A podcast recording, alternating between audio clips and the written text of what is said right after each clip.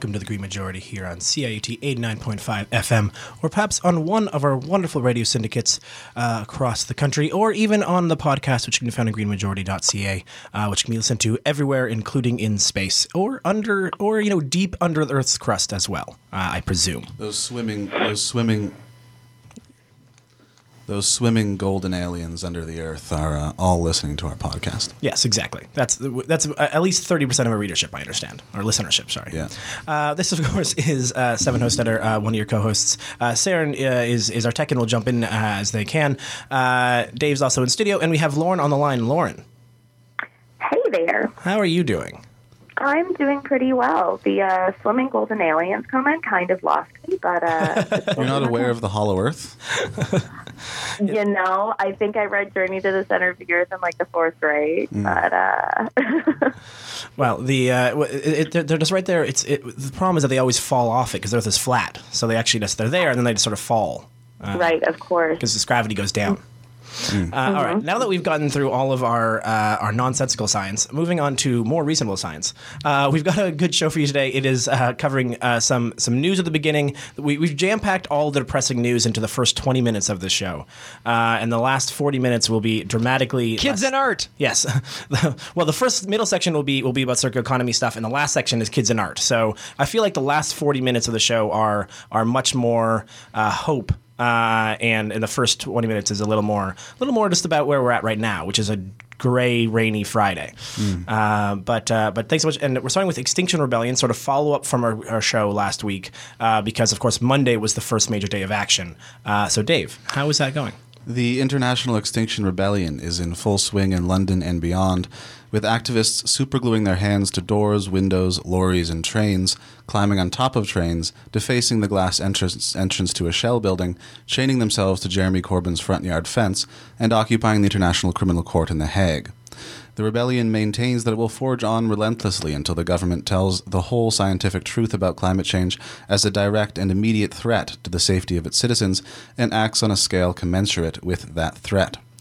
Over 400 arrests have been made in London alone as activists successfully blockaded key points around central London in a bid to bring the economic machine to a halt until it is reformed into a sustainable and democratically run enterprise rather than the international web of untouchable oligarchies it has become.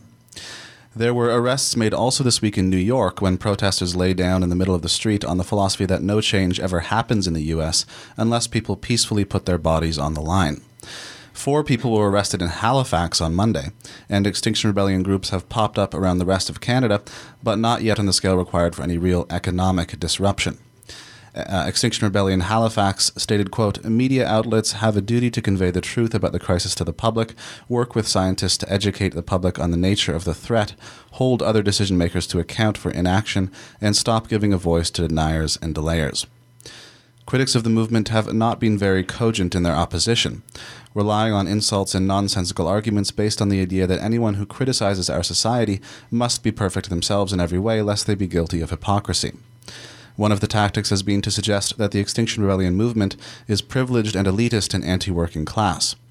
A reigning idea of Extinction Rebellion is, however, to dismantle the anti democratic powers that have been transferring wealth from the working and middle classes to the richest sections of society since the 1970s. We now have a scenario where the richest 26 people in the world have the same net worth as the bottom half of the global population. That's 26 individuals owning as much wealth as the poorest 3.8 billion people. While perhaps not these specific 26, a number of these billionaires, people who give tens of millions of dollars to both major parties in the United States, are not even connected to anything remotely productive and often, man- and often manage or are connected to hedge funds that hire mathematicians to, tra- to build tracking and data analysis algorithms to game the stock market. As former bank regulator Bill Black said, quote, all they do is make one group of millionaires, sli- billionaires, slightly richer than another group of billionaires, and in the process they make themselves billionaires, but they add absolutely nothing to the economy or the world generally. Bill McKibben recently stated in an interview with Democracy Now, quote, I tried to answer the question of why we did so little for so long, and I think it has everything to do with the ascendant political ideology of this period that markets alone would solve problems, that happened to be the dominant political philosophy in the most important country in the world at precisely the most important moment. It's no accident that people like the Koch brothers, our biggest political players, are also oil and gas barons.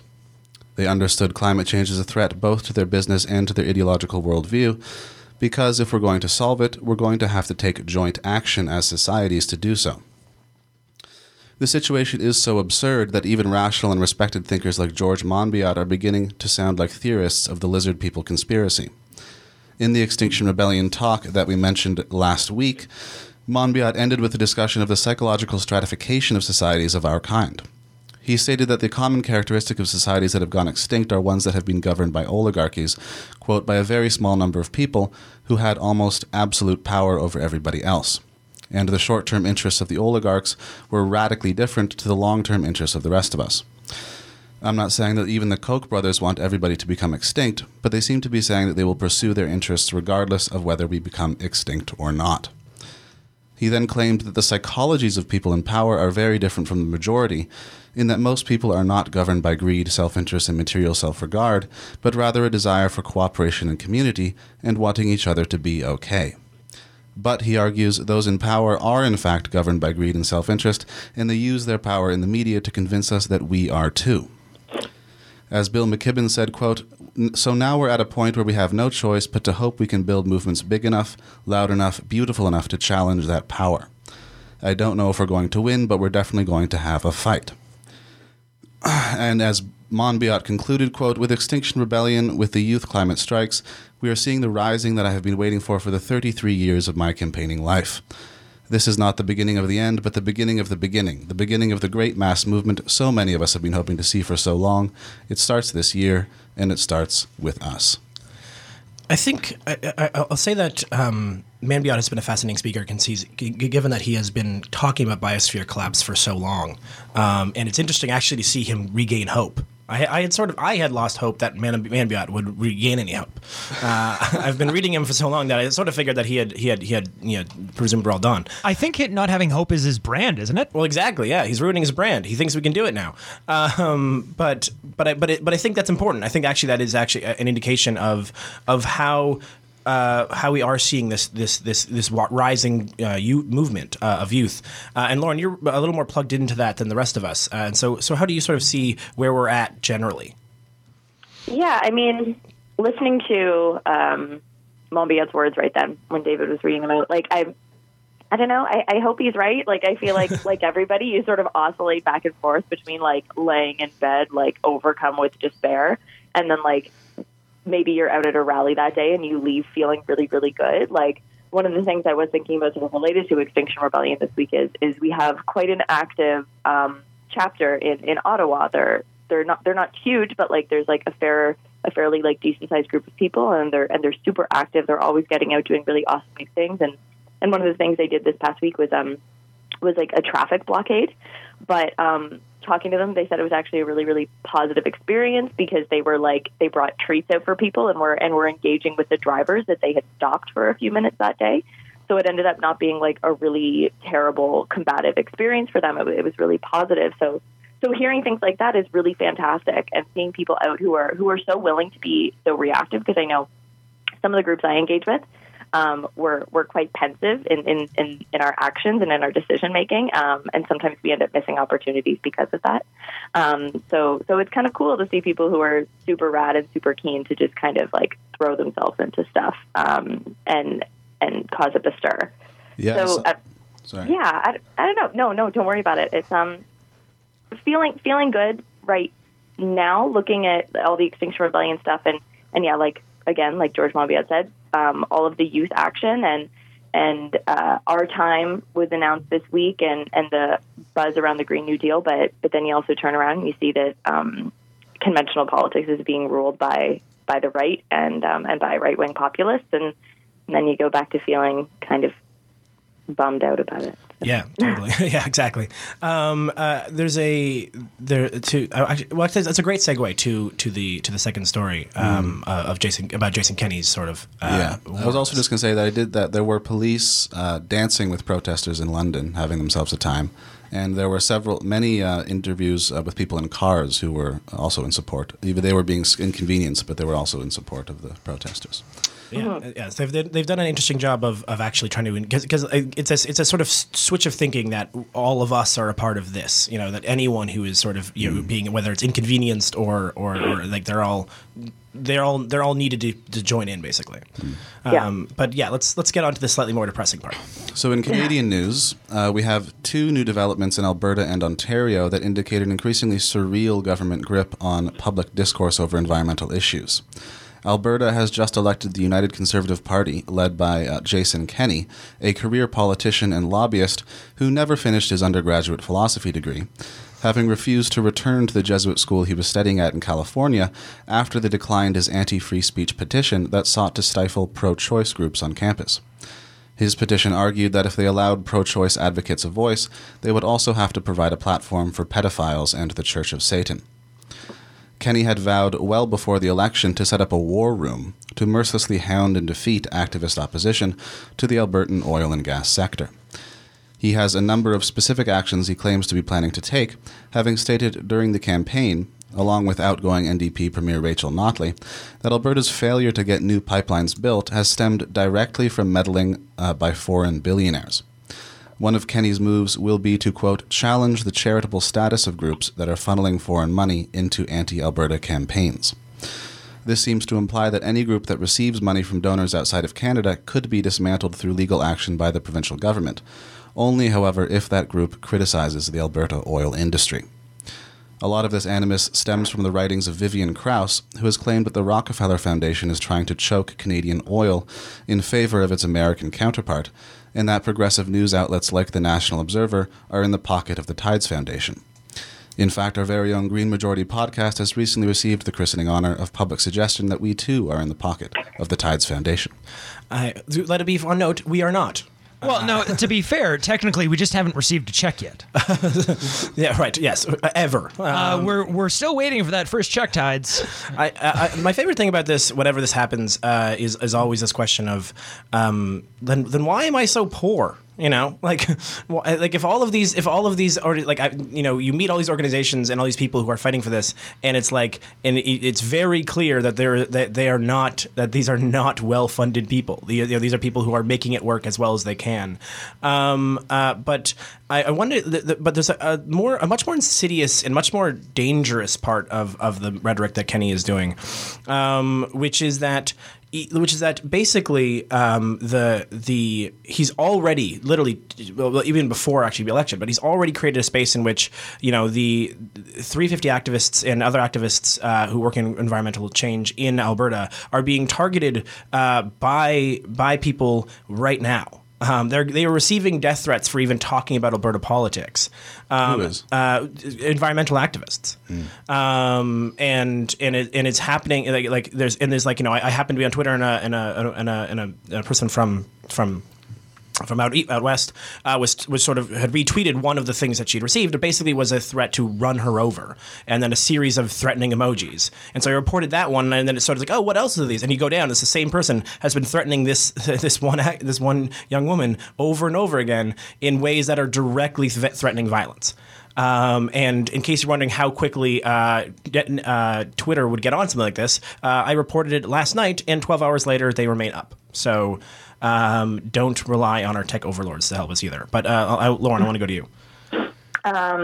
Yeah, uh, one of the one of the things that I just saw before before we um, we got on the air today is, um, and it's just sort of indicative of like this entire situation and how truly terrible it is that, that Kenney got in when we all knew he was going to. But um, there's an Alberta librarian who's archiving uh, provincial government online content, um, specifically content that relates to health and climate change and, and policy and, gover- and um, poverty reduction. Uh, and she started doing it um, in the lead up to, to the change of government uh, out of fear that, that, like the Trump government and like the um, Ford government, um, all of this information and all of these programs will be deleted off of off of government websites. Um, so she's been archiving it on on Wiley and on on um, the University of, of Alberta's uh, library pages. Um, and I think that's just sort of yeah, in, indicative of, of the era we're living in right now, and, and of what a Kenney government means for means for Alberta. Um, the other thing I wanted to plug, if I can actually, is um, those same activists that you were mentioning.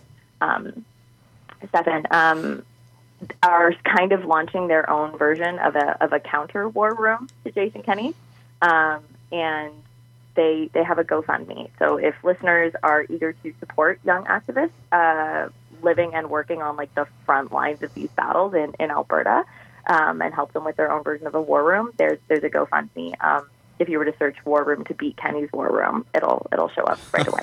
That's great. Yeah, and I'll and I'll and I'll uh, we'll make sure it gets up on our uh, on our Twitter page as well. Uh, I've, I'll retweet that stuff and get that there. Um, but uh, let's let's go again to the the last piece of depressing news uh, that we have uh, for this section, uh, which is sup- unsurprisingly from our own Ontario's Doug Ford. So, yes, in Ontario, Doug Ford's propaganda campaign against climate mitigation of all kinds continues with a new plan to force gas stations to put anti carbon tax stickers on their pumps. If gas stations do not comply with the measure, they could be fined up to $10,000. Perhaps he thinks this may help him raise revenues for the province after running a campaign against government waste, uh, but subsequently losing more provincial money in 10 months than the previous government did in four years in terms of the costs stemming from the firing of the CEO of Hydro One alone. As the CBC reports, the Ontario government will spend tens of millions of dollars to save six million. Yeah, and and I'll point out that the. I I saw a stat about this uh, that, that was that was earlier, earlier today, which was noting that.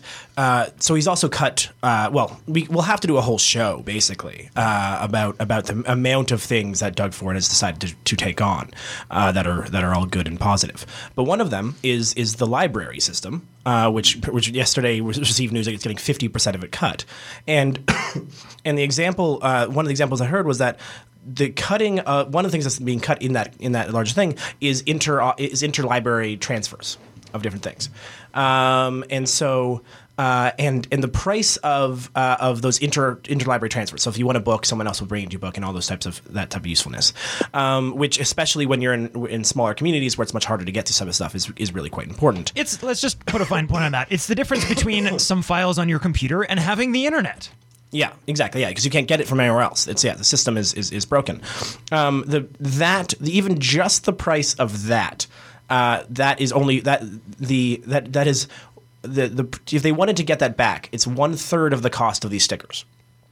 So they've decided that Wow. that they've decided that that that people who need who want access to books uh, cannot have them, um, but uh, but you can have these stickers, which again, In fact, you must. and you must have these or you're going to pay us a bunch of money. Yeah, which is just it's just ludicrous. It's it's it's, it's one of those things where had, if these were climate change stickers, the whole the whole um, which you know our, our friend on the show Rob Shirky has been pushing forever. Um, uh, the whole industry would, would rise up and saying how this is uh, the big government forcing something on them, but when it's a conservative government saying you have to get ten thousand uh, dollars or or these stickers are paid us ten thousand dollar fine, suddenly that's just that's just Ontario fighting for itself or something. Uh, but Lauren, I want to go to you. Oh, God, like I, I don't even know where to start with, with the Yeah. It's unbelievable. Um, the I guess the other thing, sort of that, that the Ford government rolled out this week that's super fun um, that I wanted to mention was um, sort of uh, the the announcement of um, uh, sort of new attacks against um, sort of endangered species and habitat protection by the Ford government. Um, and in fact, there's there's new uh, legislation. The the piece I read was obviously not the most unbiased piece of literature, but it was on, it was on the Suzuki website. Um, but it was talking about how um, species that are listed as endangered or threatened may lo- may like no longer be automatically protected under law. Um, and that this new weird pay to proceed system is being is being put in place, whereby um, uh, industry and development that is threatening to endangered species or species at risk um, will now be able to pay X amount of dollars, basically, to to bypass um, species at risk protection acts and and, and laws. So. Uh, that is a little bit more sort of traditionally environmental and conservation based news than than climate change stickers, but um, And yet simultaneously kind of feels like a carbon tax. right. At the same time, weirdly feels like a carbon tax that somebody's really upset about. Weird. No, well, no, and the the agency that they're putting in place is is called the Species at Risk Conservation Trust. Oh wow. Yeah, yeah, well, because and what's amazing about this, uh, which which I was I was I was reading as we came in, is is that this is that the if you want to know why uh, this is happening. Uh, the major donors uh, for Ontario Proud, uh, who are in some ways responsible for the for the Ontario Conservative government, uh, was Mattamy Homes. Uh, Who's that? A developer that you know, you know, basically, you ever listen to the radio, you hear these ads from Mattamy Homes because they're constantly building out in the suburbs uh, where these species live. Uh, I, they, I think for uh, uh, most of the major Ontario Proud donations that we know of came from developers. We would like to continue to make southern Ontario an uninhabitable concrete wasteland. Da-da-da-da-da. There you go. That's the whole, we made a whole ad for them. um, uh, but we are running out of time. So, uh, Lauren, if you have any last thoughts, uh, throw them in now, and then we'll go to music break. Um, yeah, I guess the one good thing that came out of this week um, that I know we're touching on next week a little bit more, but um, Our Time was launched, which is this like really rad uh, grassroots uh, powered youth led movement pushing for a Green New Deal in uh, in Canada, uh, and that's really exciting and sort of a, a, a flicker of hope. Um, in an otherwise gray, rainy, dismal, dismal day. So, if people want to learn more about that, r-time.ca. So Yeah. I can find out more info. Amazing, yeah, and we will uh, we'll have uh, an interview uh, about that in the coming weeks. Uh, very looking much very forward to it. Uh, thank you so much, Lauren uh, and uh, Saren. What do we listen to? The Green Majority is entirely listener supported. Our goal to reach minimum solvency is to raise $300 a month. If you enjoy the show, please consider becoming a patron at patreon.com for as little as $1. And welcome back to the Green Majority here on CIUT 89.5 FM, or perhaps one of our wonderful radio syndicates across the country. Uh, shout out to St. John's, because I, really, I just noticed that, uh, that you guys listen to us. So thank you, St. John's. Um, We love St. John's. yeah, it's great, great place. Um, if you are from St. John's and listening to this, tweet at us because uh, it's always fun to hear from listeners across the country. Um, and we have we have, so often in this show because of because of the, the the West, we look west, and I would like to look east more often. So St. John's, send us your news stories. Let's talk about the East Coast sometimes. Um, and so, but we are now moving on to slightly more, well, no, definitely more positive news, um, uh, which is uh, we're talking about the circular economy. We're we are uh, we are joined by by by Kim D'Oliveira. Uh, welcome. Hi, thank you. Thank you so much for being here. Uh, and I've I've decided, uh, you know, you have a you have an MBA in the circular economy, which is a thing that most people probably don't even know exists. Um, uh, and are is our and our I'm going to call you our resident circular economy expert for at Thank least you. the next 20 minutes, uh, and then continuing if you come back. Uh, which, Sounds great. Uh, but to start off, uh, can you just briefly describe what we mean when we say the circular economy? So, um, for me, the best way to think of it is um, the economy as a living system. Um, so, you know, something, a living system has uh, no waste, it generates a lot of abundance, um, it regenerates itself, it restores itself. Um, so, the circular economy is essentially, in a, in a sentence or two, thinking about the economy as a living system and saying if we're going to make things and use things, then either they should return, be able to be returned to additional usage cycles, or be able to be returned to the earth as a benign, uh, non toxic, sort of regenerative um, um, item. So really, it's it's um, it's kind of about the economy as a living system in a nutshell. Amazing. That's a that's a that's a good way of thinking about it. Actually, it's a new sort of like um, of way of that we are we are we're all ecosystems, including in ecosystems that are in that are parts of economy. So what we've done here is we've come up with three stories that you suggested. Yeah. Uh, Dave has sort of summarized them, and then we'll chat about them a little bit, basically. Great. Um, and so let's start. Uh, let's start with you, Dave. Yes, the, so Adele Peters reported for Fast Company back in February that a survey from ING had found that 63% of American companies are planning to develop a circular model, and that an additional 16% already have in place certain circular principles. As well, the number of U.S. companies that were thinking seriously about sustainability doubled from doubled from 2018 to 2019. An example of circular efforts that Peters gives is an American air, is an Amsterdam airport paying a company for the use and upkeep of its light bulbs without buying the light bulbs outright, meaning the company has financial incentive to make their light bulbs long-lasting and easily repaired and recycled. This is an example of what is known as a product as service. Peters points out, however, that most companies are thinking of circularity uh, simply as saving money through recycling and reducing waste, but if products are also made to last longer and the materials themselves have a longer lifespan, there will be more predictability and therefore less risk for businesses. We don't need to extract as many resources, and we'll have less pollution. Some efforts that are underway include a Heineken brewery in Mexico sending its waste sludge to fertilize nearby farms, using leftover grain as cattle feed, recycling their broken glass next door, recycling water, and using the excess heat of the nearby glass factory to run its boilers. Other companies are thinking about how to beckon their plastic products back from consumers once they're done with them. One of the reasons why plastic is so easily disposed of is that it is simply too cheap, and if its monetary value were reflected in its real price, the price of humane labor practices and environmental harm, then it may become expensive enough for companies to want to make sure they can save money by getting the product back once the consumer is done with it. Yeah. So this is the the, the I'm perhaps somewhat um, uh, biased in my my giddiness surrounding these types of things, uh, but specifically actually around this idea of product as a service. I find it so it's, sure. It's so much like it's one of the things where it was first described to me uh, in the in the context of uh, I believe it was Ray Anderson in Interface Carpeting, um, and, Right. and and I'm just it just seems to be it makes so much sense. Can you sort of get into that a little bit? Yeah, absolutely. So there's a lot to unpack from that article, but that isn't actually a really good one. And the idea is that um, this this system we have where we purchase things and then we're sort of responsible for them through to the end of their life, which ultimately is disposal, um, really incentivizes a number of, of bad behaviors, such as making things break down faster. Um, there's sort of this idea in the circular economy of what we're experiencing now as a race to the bottom in terms of quality.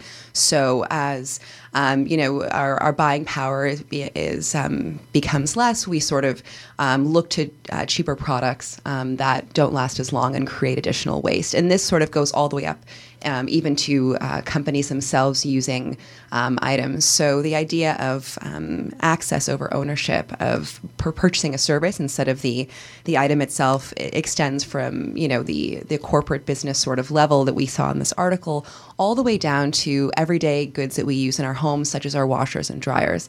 Um, I don't know about you, but if you've ever tried to get it, one of your washers or dryers repaired, it's almost impossible. Um, and this, we've had this experience with a number, I think all of us, of the goods that we use in our homes where um, something needs to be repaired. Um, and it's like, well, it's just cheaper to throw it away and start over. And um, this idea of access over ownership um, in sort of creates an opportunity to end that cycle uh, in a way. Yeah, and and I, and I feel like these these types of stories. Um, C'est it's it's it's actually quite hard uh, as as as someone who is you know relatively cynical about the state of the world uh, to start you know to read to read stories that that are sort of like this is a great thing that's happening because you it's very difficult to figure out uh, without a deep amount of knowledge what really matters and what doesn't. Um, and so I'm interested in, even from this sort of this story what what to you is like oh this is big? Uh, Well, uh, to the to your point, there's a lot there, but the business case that access um, buying a service versus buying a product could actually be um, a financial good for a company. If you think about it, um, if you're purchasing the service of lighting, for example, for your your airport or whatever the example was in the story, um, you're actually sort of mitigating your risk. Um, and you're sort of helping yourself to, um, you know, purchase a service and have somebody who's an expert in that service provide you with the service.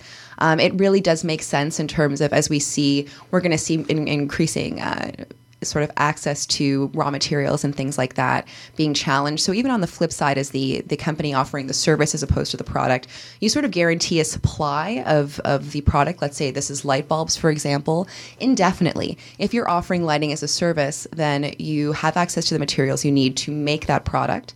And um, you also, uh, uh, as the um, customer of that service, you sort of um, don't have to worry about you know fixing your own your own stuff and, and what you do when things break and um, how to get rid of them. Yeah, and it was interesting. A, a big part of this for me during the when I was thinking about uh, the the Ray Anderson and the, the, in the carpeting example Right. um, was that it, a it was interesting. So, uh, uh, a it was interesting that there was this sort of existence of this plan, um, and they in, in, in the story basically sort of that I was reading it was like it didn't really work. People weren't ready for it. This is twenty years ago, Right. um, and so, but the reason why they wanted to switch this model specifically was that they, so they could actually get their own raw material back, Right. So they actually could then reuse it. That was the that was the incentive for them. It wasn't so much that they wanted to keep, you know, they, they understood the value of a consistent uh, amount of income coming through, in, at, you know, going forward. But for them, it was the ability to actually to o- still own the carpets. Uh, so they could then reuse those carpets and actually and that would help them actually increase the sustainability of their whole their whole space. And so I'm wondering if if you're seeing are we getting to a place where this type of this type of thing is becoming normalized enough where you know major, we should we expect to see more companies you know getting these products and services? Well, um, I think so, and I think as consumers, we're seeing it normalized a lot. I mean, this this idea of the sharing economy even extends to business models that we're all familiar with, such as Uber and Airbnb. These are access capacity. Well, well, at least this was they were sort of initially conceived of, for example, Airbnb as additional capacity. Of course, the model has changed now, so we are seeing it in spurts and and flows. I think that um, when we're really going to see these things really impact our lives is when we see the prices and the costs of making newer, cheaper items just continue to rise and accessing the materials is going to become you know increasingly it's going to put companies at increasing uh, risk and additional costs that they won't be able to pass on to us then we're going to start to see more of these models shift and i think that this is imminent um, we're in a period right now of sort of artificially low um, petroleum prices. That's a, a really strong indicator. And um, honestly, the higher the price of, of petroleum and oil goes, which it will inevitably go back up, we're going to see more of these models. It's it, this is where it becomes a no-brainer for large businesses. Yeah, there's an ongoing question we've never been able to answer on this show that was posed years and years ago was whether or not was how much plastics would cost if it was not an offshoot of of oil, um, and and what that how that impact would have uh, on its own front. But you, you sort of mentioned that it's, we're seeing this sort of movement towards to the more consumer to the more consumer uh, facing products, and the next second story that we sort of had covering uh, sort of talks about that. So very quickly, Dave, tell us about Loop. A circular shopping platform called Loop, not to be confused with Loop Industries, which upcycles plastic products, is creating a system for products like food, diapers, and cleaning supplies to be delivered in reusable containers that will be picked up at your door, cleaned, and refilled. So, just like milk back in the day, we'll have shampoo, detergent, ice cream, mouthwash, and so on coming in metal or glass bottles owned by the company that then comes to retrieve them. At the Davos panel that announced the Loop initiative, Jennifer Morgan said, quote, what the platform, uh, Jennifer Morgan of Greenpeace said, quote, what the platform will mean for environment, for the environment depends on whether corporations worldwide are actually ready to change their business models or if this effort just becomes a distracting side project to generate positive PR. Some of these companies are still, of course, expanding their production of single-use plastics. Yeah, and so this is an interesting sort of move into the uh, into the consumer facing model, which is honestly. Uh, a harder mo- a harder place to be, I think. I think for me, the circular economy uh, really you can see the very very immediate business case within within uh, within businesses and within within structures. But as soon as you get more consumer facing, there are a logistical pro- set of problems do face. Right. Um, but but I remember you telling me about this like a couple weeks ago. You're like you were quite excited about this sort of this sort of shift. And so, what about this interests you? Well, I think that um, for starters, uh, companies wouldn't be offering this to. So Loop is is sort of the platform that will do the collecting of the products, where um, brands will still get to market themselves. They'll still be branded. You'll still have that differentiation. That's you know a part of what we pay for when we buy products. Um, but you know, ultimately, Stefan, this wouldn't be happening if there wasn't interest from consumers. If consumers weren't seeing how much waste they were generating with um, this single-use sort of society. Um, and I think that that's a really interesting point. I think that's sort of the heart of this article and why um, I brought it to you, is because um, to the point of the, the, the individual from Greenpeace, uh, the single use, this whole way that we sort of use things for one time and then dispose of them is problematic. And we really shouldn't have anything ever that just has one use and then is, is waste. That's just basically throwing our wealth into into a pile and burying it. Um, Or, or as a case may be, throwing our wealth into the ocean and having whales eat it. yeah, and then we eat the whales. yeah, it's it's pretty gnarly. Um, but uh, I think that there's interest on both sides, and ultimately, this will work if it is um, many more brands offering this at, at many more locations. I'm sure this is sort of a, a limited pilot, um, and I think the business case is that they, you really create a sort of a stickiness. Um, with customers that you may not in sort of the fast moving consumer goods sector, which is all about quick and fast and cheap and pile them, pile them high, sell them cheap.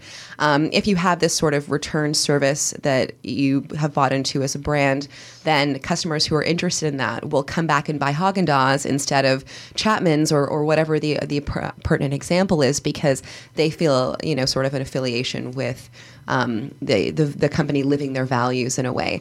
Um, and you know, even for folks that don't have access to recycling or proper disposal methods, um, being able to um, get these get this back to the company, and you know, even have a subscription where you continually receive the product in these reusable containers. It's it's a really interesting idea that I think will um, get some traction. We'll really see how many more brands want to jump on board, and as time goes on. Yeah, that's, a, that's an interesting point about the fact that you know, like we already see it actually happening with other types of apps. You know, you see that with say uh, with Ritual, the which is a you know app that lets you to purchase and buy Right. stuff specifically. Uh, you know, how many people only go to places that you can get through Ritual because it's how they now get their food. Um, and it's interesting that you make that shift to uh, to this other piece of it. Um, but I do want to make sure we get to the last story. So let's just, let's touch on that, and then we'll then we'll jump in. So, uh, California has already made plastic straws only available upon request and forced grocery stores to provide paper bags or reusable plastic bags for at least 10 cents apiece. And now it's looking to greatly reduce uh, the use of non recyclable plastics. They have announced legislation to require that all single use items sold in the state be fully recyclable, compostable, or reusable by 2030. The same legislation would force the state to divert 75% of single use plastics from landfills. If you, uh, you'll recall that between 2009 and 2012, we did have a 5 cent plastic bag levy at all grocery stores in Toronto, which reduced plastic bag use by 53% until it was killed under our crackhead mayor Rob Ford. An author of the proposal said, quote, any fifth grader can tell you that our additional that our addiction to single-use plastics is killing our ecosystems. The the the the ecos the plastics in our ecosystems, I think, is something that um, is perhaps uh, visually so striking. Um, that it is, it comes so close. I think it's the to me it is the closest thing to um, to, to to climate change. That sort of from a level of just overt uh, destruction uh, that can be seen. You know, I, I mentioned the whale because I think last week we reported that there was a whale that had 40 kilograms of plastic in its I saw that.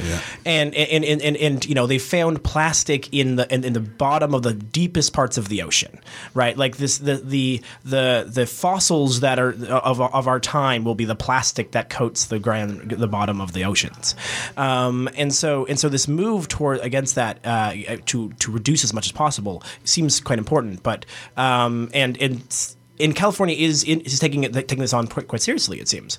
Um, uh, but is this sort of are we heading somewhere with this? Is this like is this how you do this? Okay. I think so. And I think the, the reason I picked this article in um, because it really speaks to design. So Hmm. um, it's in, in Ontario, we have a sort of a law we're putting into place where producers of waste products, plastics, will have to pay for them to be recycled.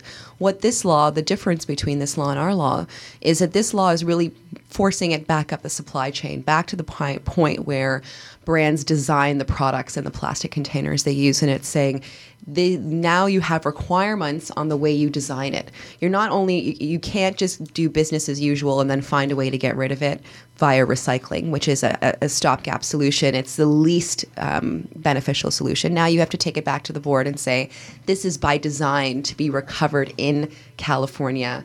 Um, it has to be reusable or, or whatever the stipulations were. So I think that's a really interesting part about this. And just to one more point about your plastic that you mentioned, we're, plastic is a symbol of everything else that we do. It's just so much more durable and long lasting in a way that it sort of has become this symbol. But really, plastic is a, is a metaphor for absolutely everything else that we do in our society in terms of uh, use and, and waste. Yeah, um, and so uh, so I'm going to give you one last question um, before we go to the music break, uh, which is which is on that one topic. 'cause I think uh, we didn't get, get to it as much. So we'd love to have you back to talk more about this because um, I, the one thing I'm so fascinated about here is uh, is this idea of design. Because to me, design ends up being everything. You know, Right. in that in that it is in that we can do all these other stuff. We can make sure we're as recyclable as possible. But ultimately, if you haven't started from the very beginning with design, then you haven't do haven't done anything else. So can you talk very quickly just about the importance of design within uh, within this sort of work? Well, I mean, think of the way our metabolism works. Um, we are designed to take in materials, we are designed to metabolize them, provide nutrition and circulation to every part of our body. This is a design. Um, we need that same level of intentionality with everything that we we make, um, use, buy, create in our in our economy, in our world, if we want to be around and have a, a level of prosperity in the future. Um, so we can definitely talk more about design and. Um, Amazing. Thank you so much, Thank Kim. you. Yeah, thanks so much. Uh, so we have a special uh, we have a special music break. Uh, I'll, I'll let Saren introduce that. Saren. So they're always special, but this one is extra special because we rarely have the pleasure of actually having the uh, the artist in the studio. the The song is on an MP3. We've ne- we have never quite reached the level of live music in studio, but we have live uh, band members. That's pretty awesome. So introducing Waylo to introduce their own song. Hi, I'm Rupert Davies, I'm Charlotte Houston. and we go by the name Waylo. We're an electronic pop R&B duo from Toronto. I first met Charlotte at the Berklee School of Music five week summer program, uh, and after we discovered we both lived in Toronto, we were really excited to continue to work on music together. Uh, we're in the process of recording our EP, but our first single, Distant, is out now. Um, and we also have an upcoming show on May 11th at the Burdock Brewery. We're so excited to be here showcasing our debut single for the first time on the radio. Uh, we just want to thank the Green the Green Majority Show for having us, and be sure to follow us on our Instagram at Waylo Music and the major streaming services.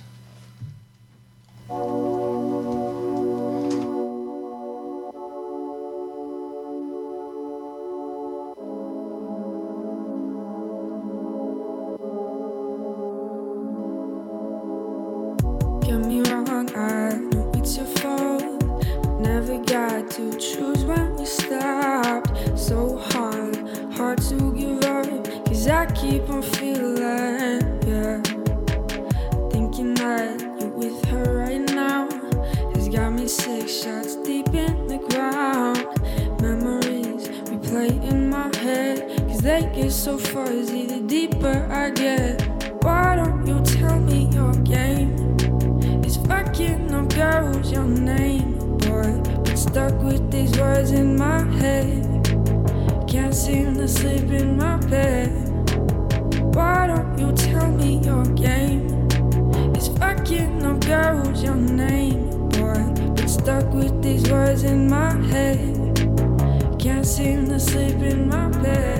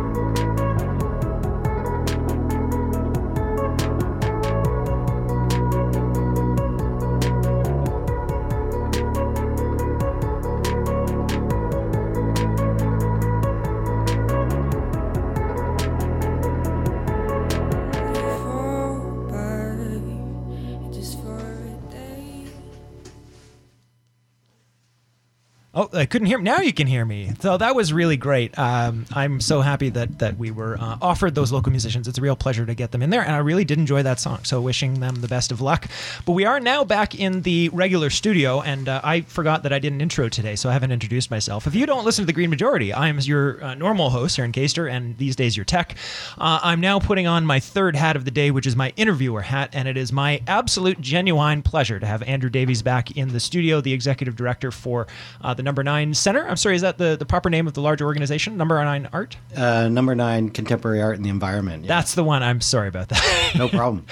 Andrew, we had you in. Uh, remind me now. I think it was four years ago. yeah, it was a while back. I, Wow. Yeah. Um, but I really remembered it because it was just it was a really interesting project, and I and I remember wishing you well after, after you left, and, and it was great to, to for you to email me again, and, and I'm really glad that you did, um, because it turns out you've been doing very well, and you're in the middle of expanding and a really amazing new program we're going to be talking about. With So the the focus of today is to talk about the gardens, but just before we do the hyper focus, in case people weren't listening to us four years ago, can you just in a f- just a couple of sentences just give the high level of Number Nine as an organization and your role there? Yeah, sure. So we're a federally registered charity, and we uh, basically started back in 2006 uh, with the goal of using art and design to bring awareness to environmental issues.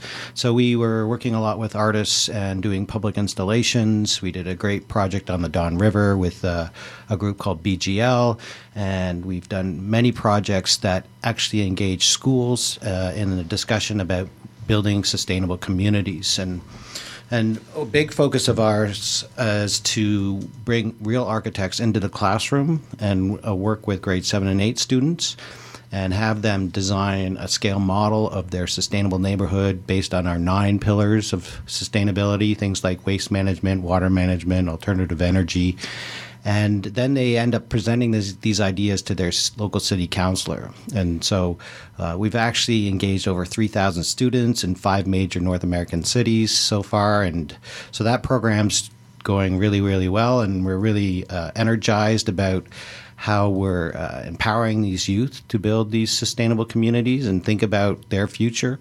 Uh, the gardens is like uh, the kind of meeting place. So the home base, uh, the place for everybody to come and learn about how to live sustainably. And so I'm really excited to, to talk about the launch of that. Yeah, so that's going to be uh, it's a new 40 acre um, uh, pro- property uh, near Elgin, uh, Ontario. Uh, I'm looking at some of your artist renditions here that you've got in the the facility. Just looks um, fantabulous. But the, really, of course, the the main goal here is to um, pass on environmental uh, learning, but in a, a very applied sense. And so, one of the things that I think is really so exceptional about this was uh, you really, as you said during the explanation of what number nine references, this is really a comprehensive sustainability program in the sense that there's um, you're looking very specifically at, at food systems, but you're also looking at like the, the farming that goes into it and the land practices and the building practices. And you really have carried that through in every aspect. So perhaps we can just sort of go through them and how they apply specifically to the garden, specifically uh, greenhouse gases uh, and food waste and, and things like that. Yeah, so food waste is a big, big focus, and, and growing diverse organic uh, crops is also one of our main objectives at Number Nine Garden. So you're correct. It's a 40 acre lot. It's uh, located 30 minutes north of Kingston. We have a partnership with Queen's University and St. Lawrence College already. Uh, we are talking with Carleton University. We love to get U of T on board. It's really a, a kind of uh, facility that will allow for the next generation to explore how they might want to create more resilient systems. And so, food, obviously, if we look at the global situation with food waste, uh, if you were to look at the data and uh, compare it to other countries, food waste would be the third largest emitter com- next to China and United States. So it's all about the transportation, uh, the emissions that occur through that, and then when the waste occurs because we're bringing in things from outside of our local geographic area, then those that produce ends up in landfill because it's not quite good enough to sell, and then you get all, this kind of waste. So the solution is to grow things locally, and then then there's the issue of like uh, the other stat that uh, uh, 40 uh, uh, it's something like uh, in our farmers, their age, uh, 55% are over the age of 50, and only 9% are under the age of 40.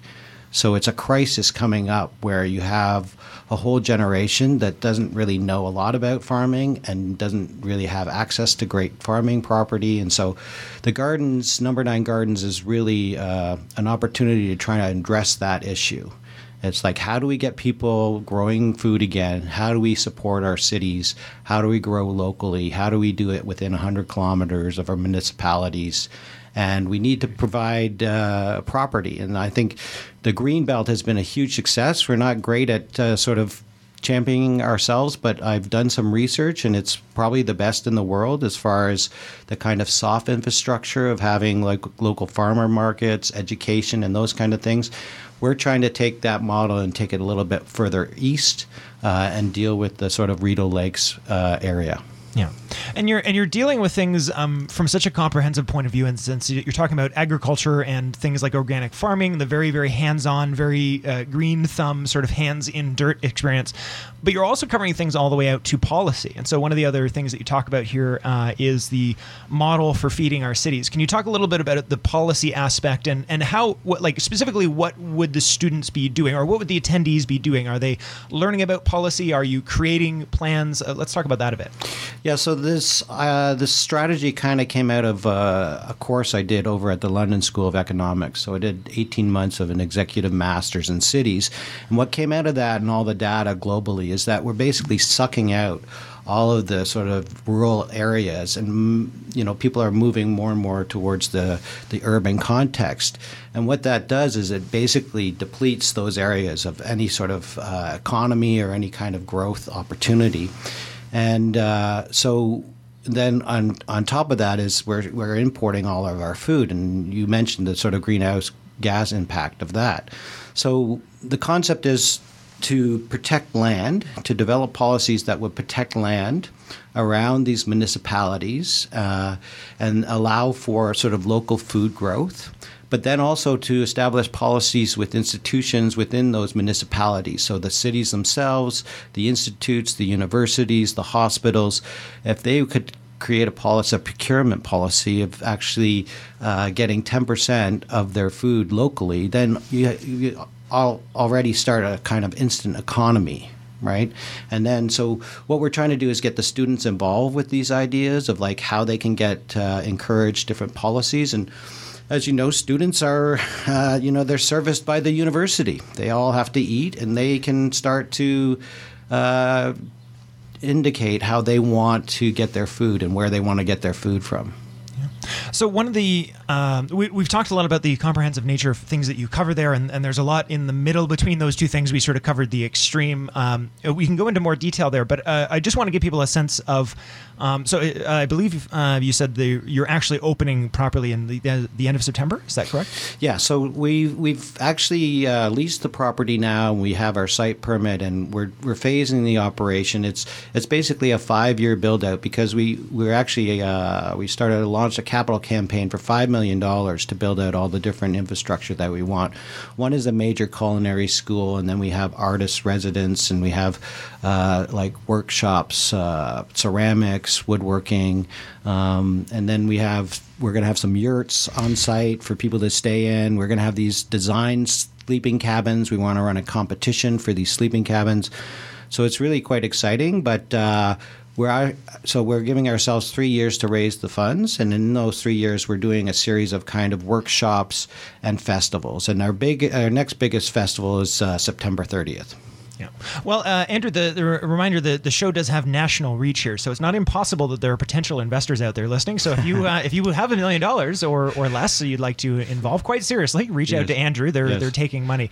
Um, but let's. So the reason I wanted to clarify that was um, I just want to give people a really clear picture because I'm sure many people are already like, hey, this sounds really cool. I want to learn mm. more. So what would actually signing up look like? Is this am I am I wrong to sort of think of it as like a camp? What's the actual format of the students? So we're it's being uh, proposed as a sustainability and reconciliation center, mm-hmm. and um, so it's it's mostly focused on education, but there are sort of um, there is a kind of uh, aspect to it that is about ecotourism. So in the high summer months in Rideau Lakes, a very popular area, great uh, activities, biking, canoeing, uh, hiking, uh, swimming, and all of those kinds of things, fishing, and so we really want to. As to your point, it's a very holistic kind of experience, and. Um, so for September, we'll be showcasing some of that. Obviously, the culinary component. It's a bit of a harvest festival. Uh, we'll have great food. We'll have uh, activities for people to do, and it'll really be uh, kind of their opportunity to come and see our plans for what we want to do with this site. Uh, the reconciliation component is also uh, a big uh, idea. We're working with the local indigenous community.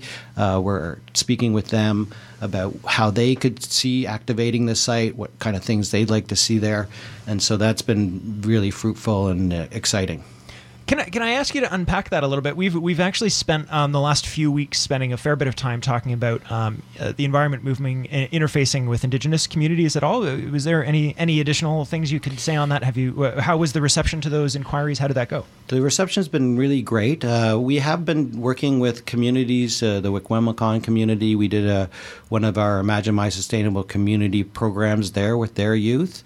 And we're working in Tyendinaga uh, next coming up. And uh, that side of it is really sort of uh, bringing design expertise uh, and uh, working with the youth to uh, impart knowledge so that they can design their own communities. So that's very exciting. Uh, the number nine gardens approach is we have this property, we have connections with local indigenous people. They have different ceremonies and things that they want to want to actually uh, work on and facilitate. And so we're speaking with them of how this property can help uh, provide an opportunity for them. So uh, we're in the talks right now, and it's going really well. Well, Andrew, I'm afraid we, we are, believe it or not, we're actually out of time already. Wow, but that was um, fast. I, I know. so um, I'd be happy to have you back in before September to announce it again. I'm really all about this project. It sounds really fabulous. Uh, so quite seriously, if you're an investor of any kind and you want to reach out to Andrew, I'm sure he'd be thrilled to hear from you. But in the interim, short of that, uh, just let people know where they can go right now to get more information. Yeah, so there's a lot of information on Number Nine Gardens on our website. Our website is www.no9.ca. And uh, if you go under the work that we're doing under the, the menu there, you'll see plans for the development and you'll see why we're doing it. All right. Well, Andrew, we sincerely wish you the best, and thank you so much for your time Thanks, today. Aaron. Andrew Davies, the executive director for uh, Number Nine. Oh, I can't remember the full name again. I'm sorry. Contemporary art and the environment. There you go. All right, great. You've been listening to the Green Majority here on CIUT 89.5 FM, our wonderful community radio partners, and have a good Green Week. We'll see you all real soon.